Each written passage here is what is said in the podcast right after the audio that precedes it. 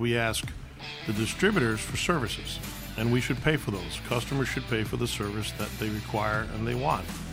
The question is how to pay for that, and uh, how the marketplace or the industry gets to that paying for it. Ultimately, today, I think the supplier thinks they pay for it, the customer thinks they pay for it, and, and that's, I think, really the key and the core issue is who's truly paying for the service level.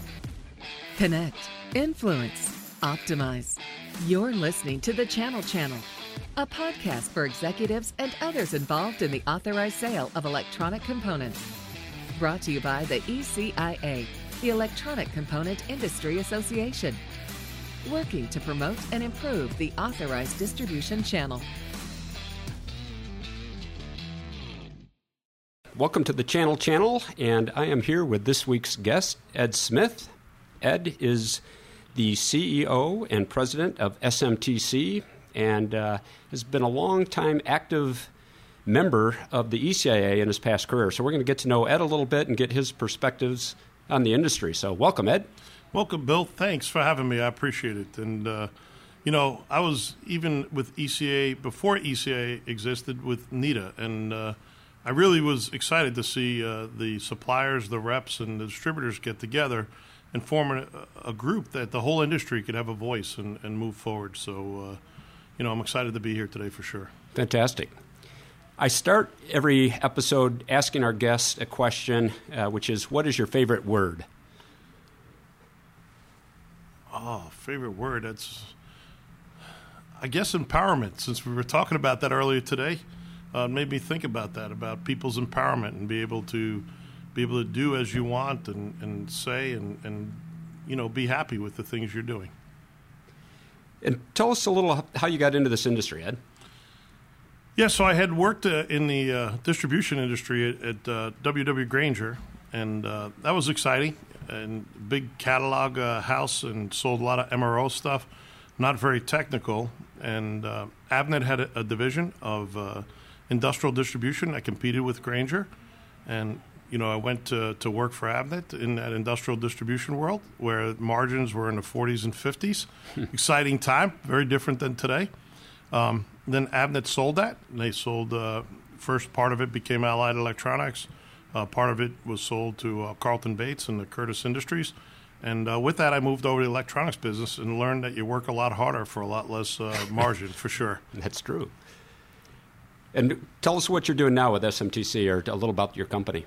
Sure. So I had worked with Avnet and um, uh, way back, um, you know, wanted to work for a customer and went to work for a company called Semtech, sold that, and then came back to Avnet, w- running sales and operations, working for Phil Gallagher. Um, then was ultimately promoted to president and uh, held that position for almost eight years, and uh, then started an embedded business, moved on to run some embedded business, and then ultimately left and uh, wrote a book, and then wound up uh, working for S M T C, who's a contract manufacturer. We build aerospace, defense, uh, high, high regu- highly regulated, and uh, high-quality type product. Tell us a little about the book. So the the book is is my journey of learning how to give more than take from this world, and, and how did I learn that? When you're in your early days, you, you don't wake up one morning and say, I'm going to give more and uh, and do that. But uh, when my wife passed away, many people gave me many things, uh, both emotional, financial. I ultimately started a scholarship for her. Then I uh, started a, a golf tournament. And today, we still have that golf tournament, and we give away to military families, children, different uh, charities. We do different things. And ultimately, that's been one of the most satisfying things in my life. So I decided to write the journey of how I got to that point. Well, you certainly have a history of giving back. I know you've been actively involved, as you said, in NEDA originally and with E C I A, and uh, been a guest speaker at several of our conferences. But tell us a little about how you got involved and, and overall your experience in being involved with the industry association. Sure. I, you know, I have a belief that if you're going to work in an industry, you, you owe something back to the industry. We make our livings, we feed our families, we're able to do things. And so uh, when Phil Gallagher was uh, had gone through the NEDA board and had moved off the NEDA board, then I moved on uh, first through the foundation and helping people through education and, and some of that. And that was a very exciting time, uh, to be honest with you, because I started meeting people outside my small sphere of influence. Um, then I moved on to the NEDA board, out of the foundation board, and met more people. And uh, it was a really exciting time for me and f- I think for the industry as we started talking about, could we combine with the O E Ms? Could we combine with the reps? How do we work together as an industry? And an industry at the time which was struggling uh, in bits and pieces. And so, um, you know, I think John Denslinger and Michael Knight and others, you know, came up with a great idea of putting these things together. And uh, we started that process. It became E C I A. I continued to be on the board, and, you know, some of it was really fun. Some of it was hard work. But in the end, I, I thought it was great that the industry had a voice. They could set standards. They could do things that were necessary for the industry to be good. Well, speaking of having a voice, you obviously have a big voice in this industry. You're outspoken on a lot of industry topics, and we'd really like to dive into this a little bit. I know our, our listeners would like to hear what you what your take is on the current market and, and what's going on in the industry. Yeah, so, you know, last year in twenty nineteen, so uh, I think you'll be seeing this at the early part of twenty twenty, but twenty nineteen I think was a pivotal year. You know, we had this inventory overhang from lead times condensing. They were condensed very rapidly. Um, you know, there were people not taking orders, and people would get on very regular parts twenty-eight week lead times, thirty week lead times. And for us, a customer, you know, this put us in that we were not very flexible to our customers. Um, and so our customers started ordering more inventory to, to help with this flexibility and, and doing those things. Well, when lead times collapsed, and they moved to a much more regular eight weeks, twelve weeks, sixteen weeks, well, now everybody had inventory, and you had to burn off the difference between that eight weeks and twenty-eight weeks. So you had twenty weeks of inventory and flexibility that needed to be burned off, and uh, that happened pretty rapidly at the uh, second half of this year. I think in twenty nineteen, that'll end either in late December, early January. We'll get back to a more normalized state. I'm already seeing signs that uh, we'll see growth Um, from that. I don't think the underlying demand has been dramatically affected. I look at G D P, I look at the marketplace, and so I think this is just an inventory uh, correction, and uh, those have a tendency, through my experience at Avnet, those have a tendency to correct themselves uh, in, in the length of time that it collapsed. Over that same length of time, it corrects itself. So I think very early Q one, it will fix that, and that should be an exciting time for sure. That's great news. Taking a broader view, what, are, what what do you see as some of the strategic challenges our industry, and particularly the supply chain of our industry, is facing? Yeah, so I, I've been very vocal over the years about this sole source, uh, single distributor model, um, the, the reduction of reps, uh, th- that type of thing, or you could call it ultimately the collapse of the G P uh, in the distribution model. And, um, you know, I, it never comes back. So when it goes away, it never comes back. So on the financial side of it, as there's less G P to be had by the reps, by the distributors, that's not good for anybody.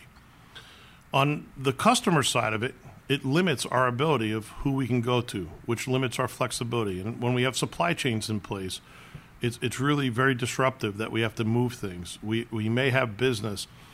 You know, as a customer, we use our distributors partially as a bank, as a supply chain, as logistics, and many of these others. And when it goes to the sole source, I don't think the people who make these decisions are thinking through the fact that there's a customer on the end. I, I would find this industry to say the customer is normally taken into account the least of how disruptive it can be. I'm sure for the distributors, you know, the margin degradation over the, these years have been pretty dramatic, as you can see from their public filings on the public ones. And so that margin doesn't come back, so they have to change their models. And and as a customer, when there's less margin and they have to change their models, we get less services, we get less flexibility. And uh, in the end, less flexibility, less service isn't something that we look forward to and is a pretty negative. So the sole source um, model has not been good for us. I'm, I'm sure it hasn't been good for the distributors. I don't spend enough time asking those questions, but I... I know the couple of instances I was involved in with the distributors wasn't uh, a positive experience for sure. What do you see as the driving force behind manufacturers moving to a narrower set of channel partners or, or the sole source channel model? You know, I would say the number one that I can see has to be clearly financial. The, the clawing back of the gross margin that they believe is, is theirs. Um, and, you know, I'm not so sure that that's correct either, because we ask the distributors for services, and we should pay for those. Customers should pay for the service that they require and they want. The question is how to pay for that, and um, how the marketplace or the industry gets to that paying for it. Ultimately, today, I think the supplier thinks they pay for it. The customer thinks they pay for it. And, and that's, I think, really the key and the core issue is who's truly paying for the service level. So when there's a sole source, that limits the amount of ways to pay for it. And I think the, the you know margin then becomes the problem. And it, it really hurts our supply chain because our flexibility goes down. And, you know, as a tier three, that's what we're known for, being more flexible. And then you have the service level. Not every distributor's service level is exactly the same. And so when it goes to sole source, we obviously don't get the same service. Sometimes it's better, sometimes it's not. But the reality is, in many of those cases in sole source, even the inventory levels are dictated to the distributor. And when that happens, obviously it may not have the inventory that we would like and when we would like it. So it does affect our, our customer service for sure. Where is the industry on this trend? Do you feel we've we've gone down a point of no return? Are people reevaluating the model? Where, where do you see it going from here? Well, you know, the interesting thing is, I, I think it's, uh, believe it or not, a roundabout benefit to um, some different people. One of them is the catalog houses, or they call them, you know, different names, the online houses. Um, but the reality is, when it's not as flexible, and we have upsides, immediate upside or immediate downside, or we're doing N P I or some of those others, where we would normally buy something through a distributor, we now have to buy it online, wherever we can get it, as quickly as we can get it. And, um, you know, that changes the way we buy things, who we buy from, um, how we move business around. So clearly it changes our model and how we go to market uh, with our customers. And, uh, like I said, I think in many of these cases, the customer is not taken into account uh, on, on how things are done um, and how we do our supply chain and those type of things. You mentioned this shrinking gross profit pool and how it's very hard to uh, get that back once once it's shrunk. Are, are there any moves the industry could make to uh, make it more profitable for all the players in the in the supply chain? You know, it's always a tough one because I don't I don't run the O E Ms and I don't run the distributors today, um, you know, but clearly I think one of the things that we as a customer would like to see is the distributors could quote us quicker and things if they had a set uh, cost on products. Um, today, one of the things I think that's really hurt the customer service is quotes take us five days, ten days. Um, to get because of registrations and other reasons and information they need to get from the supplier.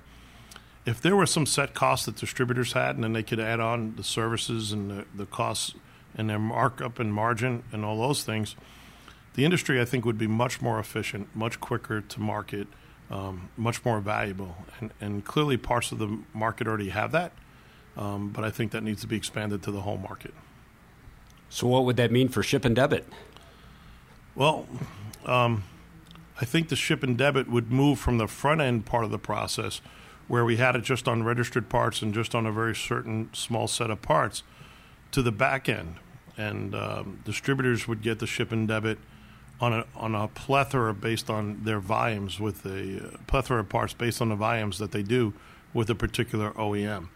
And so it wouldn't be customer by customer. It would be overall volume of a set of parts and uh, deals that they may negotiate with a particular supplier. Um, and this would allow them to quote quicker, move quicker, um, do the things that our customers require of us. Our customers require of us a quote in five days now. Used to be ten days, now it's five. In many, many cases, we cannot get pricing back in five days. And so obviously it looks like we're incapable when the reality is the whole marketplace is incapable. What are some of the other challenges you as a customer see uh, going forward? Yeah, I think, you know, I think scale matters. Um, you know, last year, last year we did an acquisition of a company to get a little bit more scale. But as you're small, you have less buying power, you have less capability to work around some of these issues that I've already spoken about, inventory, uh, burn down, some of those other things.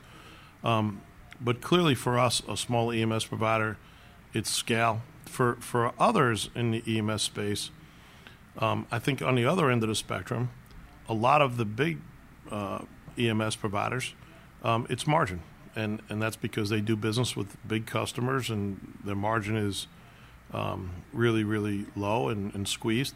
And the reality is, you know, some of the margins I can't believe people do things at um, because one mistake and obviously you're in, in a bad situation. So, you know, I think flexibility for us is most important. So we're about to enter a, a new decade in this industry. If you project ahead to the end of this coming decade to twenty twenty-nine, what do you think some of the biggest changes we'll see in our industry and supply chain? Oh, it's, I was going to say the word that I, I would use for twenty, uh, twenty twenty and, and going forward to twenty thirty would be there's going to be dramatic change. Um, we can't continue to live with margins where they are and do all the services and things. So clearly the model, I think, over the next ten years is going to change. The last ten years, we've seen the gross margin degradation, you know, in the thirty, forty percent range from where it was at the beginning of the decade to the end of the decade. If that was to happen uh, for this decade, clearly uh, the models would be completely different than they are today. And so the question is, will the margin continue to decline at, at the rapid pace it is? Will the models change? Um, who will change quickest? How will that happen? Um, I think those are the questions that, you know, I can't, I, I today can't answer. I can tell you, everybody can strap in. There'll be change over the next ten years. The question is what and when and what will it look like when it comes out. How can we as an industry association best prepare for and, and drive this change in the right direction? Yeah, I, I think the industry can – so I think they do a lot of great things, setting standards, getting together on taking some of the big industry issues on. But ultimately, there's there's a couple fundamental issues that I think – have to be worked out in the industry. One is data. Who actually owns the data? Who owns the P O S? The pricing data. What? How can that be used for and against distributors and customers? Who owns that and how is that used? Um, clearly, when you have a sole source situation like we're starting to get more and more of, I, I think the O E M thinks they own all of that data. And um, if you're distributors, you, you actually have a lot of data you could aggregate and use as ways to go to market and different things. So I think one of the things the association is going to need to take on is maybe be the, the moderator in the debate about who owns the data, what data, how do we use that data in a positive influence and not a negative influence um, in the industry. But clearly data is going to become more and more important, more and more sensitive. I think today um, a lot of that data, in particular for the bigger distributors, is used against them. After they acquire it and they give it back to the O E M, is used against them in not always the most uh, positive or effective way. So I think that's going to become one of the big battlegrounds is data. And I'm not so sure ten years ago people would have sat down and said data would be the battleground um, in the industry, and I think that will be. Um, and the data then leads to marketing and pricing and, and who's the customer, who owns that data, and I think the, the next battleground will be pricing. How is the pricing done? Is it done the same way like we just talked about, ship and debits? Is it done as more commoditized type pricing? How does that all work? Um, and so I think that's another place where the industry association can kind of be the moderator on a, on a debate and maybe actually help create some standards that get it to a, a reasonable place. I think today um, there's a frustration on, on, I think, multiple sides um, that there's they're not getting what they want. The O E M is getting not what they want. The distributors are not getting what they want. Um, and that this data and pricing uh, situation is a little bit out of control. Okay. What else? You know, in the end, um, you know, I, I look at the industry as when I started versus where I am and where it is today. And when I started, it was a very young industry. It was up and coming. Pricing wasn't a big concern. Margins were higher. Um, today, it, it is a, a you know very mature industry, and obviously now pricing becomes very important. The data becomes very important. Um, but I think the one thing that gets lost in all of this is the customer service side of it. I think, you know, the, many of the customers are the same customers for the last ten or twenty years. Um, you know, the big industrials buy the smaller companies. They get bigger. They have requirements. The bigger, you know, the bigger E M S companies buy other E M S companies, and they have their requirements. And so you see this continued uh, squeeze that goes on where companies are buying companies. People need to be more efficient. They need to be more profitable.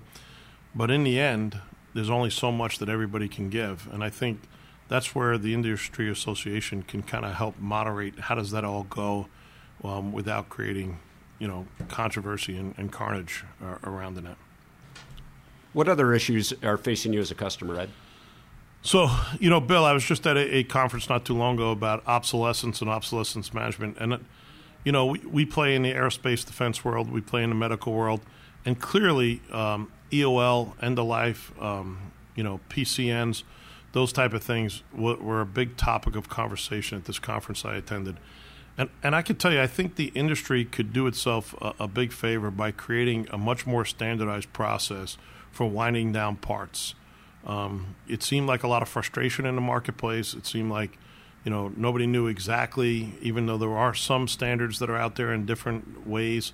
Um, but the reality was, it didn't seem like there was one good plan on saying, okay, we'd notify somebody, we'd go through this process of notification, and if everybody was on this process, everybody would make sure they were notified, and then we'd go through this. Um, they'd have three months or six months or whatever a standardized time is to place their orders, and then they would get that over the next twelve months, six months. Um, I think if we could standardize a process for E O L and obsolescence, um, it would help the industry to know, hey, here's the process, here's what we're going to follow, here's where you can get the data. If you sign up for this data, you'll always have the right data. Um, but the reality is, it seemed to me to be a very um, scattered set of requirements. People didn't You know, some people did it one way, some people did it another. But I think if the industry could come up with a standard, it would solve, it seemed like, a, a lot of customers' issues, in uh, in particular in aerospace, defense, medical. I'm sure in other ones also, but the reality is those have longer life cycles and much more difficult to change the parts. So uh, I think that would be a big one if the industry took that on. So that would be standardizing the communication around and the timing of the windows for lifetime buys and, and just following that whole procedure, get, getting people to do that in a consistent fashion? Yeah, I think having where the communication will go, what the communication will be, that standardization, the amount of time after that communication is released to when the purchase has to be placed uh, for a lifetime buy, how long until shipment. If all of that was standard, as soon as people saw there was an E O L notification, they could, the, the customer could start figuring out, okay, here's my requirements. Here's what I need to do to make sure that I don't get caught flat-footed. Um, today, it seems like not everybody follows the same set of rules and of engagement. And so there's a frustration I could tell at the conference about, hey, here's the best way to do it. And then somebody else would say, well, I have a better way to do it. And it didn't seem very uh, smooth in terms of transition. And as you know, the industry changing and, and will continue to change. We'll have more and more E O L as time goes on. Things will continue to get smaller. Um, wafers will get smaller, and things will change. So I think if there was a more consistent way to get that data to customers, maybe a collection, maybe the industry could be the collector of P C Ns and E O Ls. And so if you signed up for the E C I A website and they got every single one of them, then customers would know. I, I'm not sure what the answer is, just one thought. Right. Um, but the reality is it, it's a problem in the industry, obsolescence, and something needs to be dealt with for sure. Very good. Any other closing comments or thoughts for our listening audience? You know, other than, you know, first of all, thank you. And, and you know, the industry has been great to me, so I, I have nothing but, uh, you know, true true respect, and, and I care about the industry. Um, you know, I, I would say I think there's some really big hurdles in the next couple of years in terms of sole source, in terms of some of these things that are going on and the dramatic changes in models and all of that. And, you know, I wish everybody luck in, in getting through all of that. So other than that, thanks for having me. I appreciate it. Uh, it's been great to have you on the show, Ed. We always love to hear your, your thoughts, and uh, we hope uh, we can get you back on the show again uh, sometime next year. You got it. Thanks, Bill. You have a great holiday. Thank you. You too, Ed. That wraps up this edition of the Channel Channel. Please join us in a couple weeks for our next episode. Take care, everybody.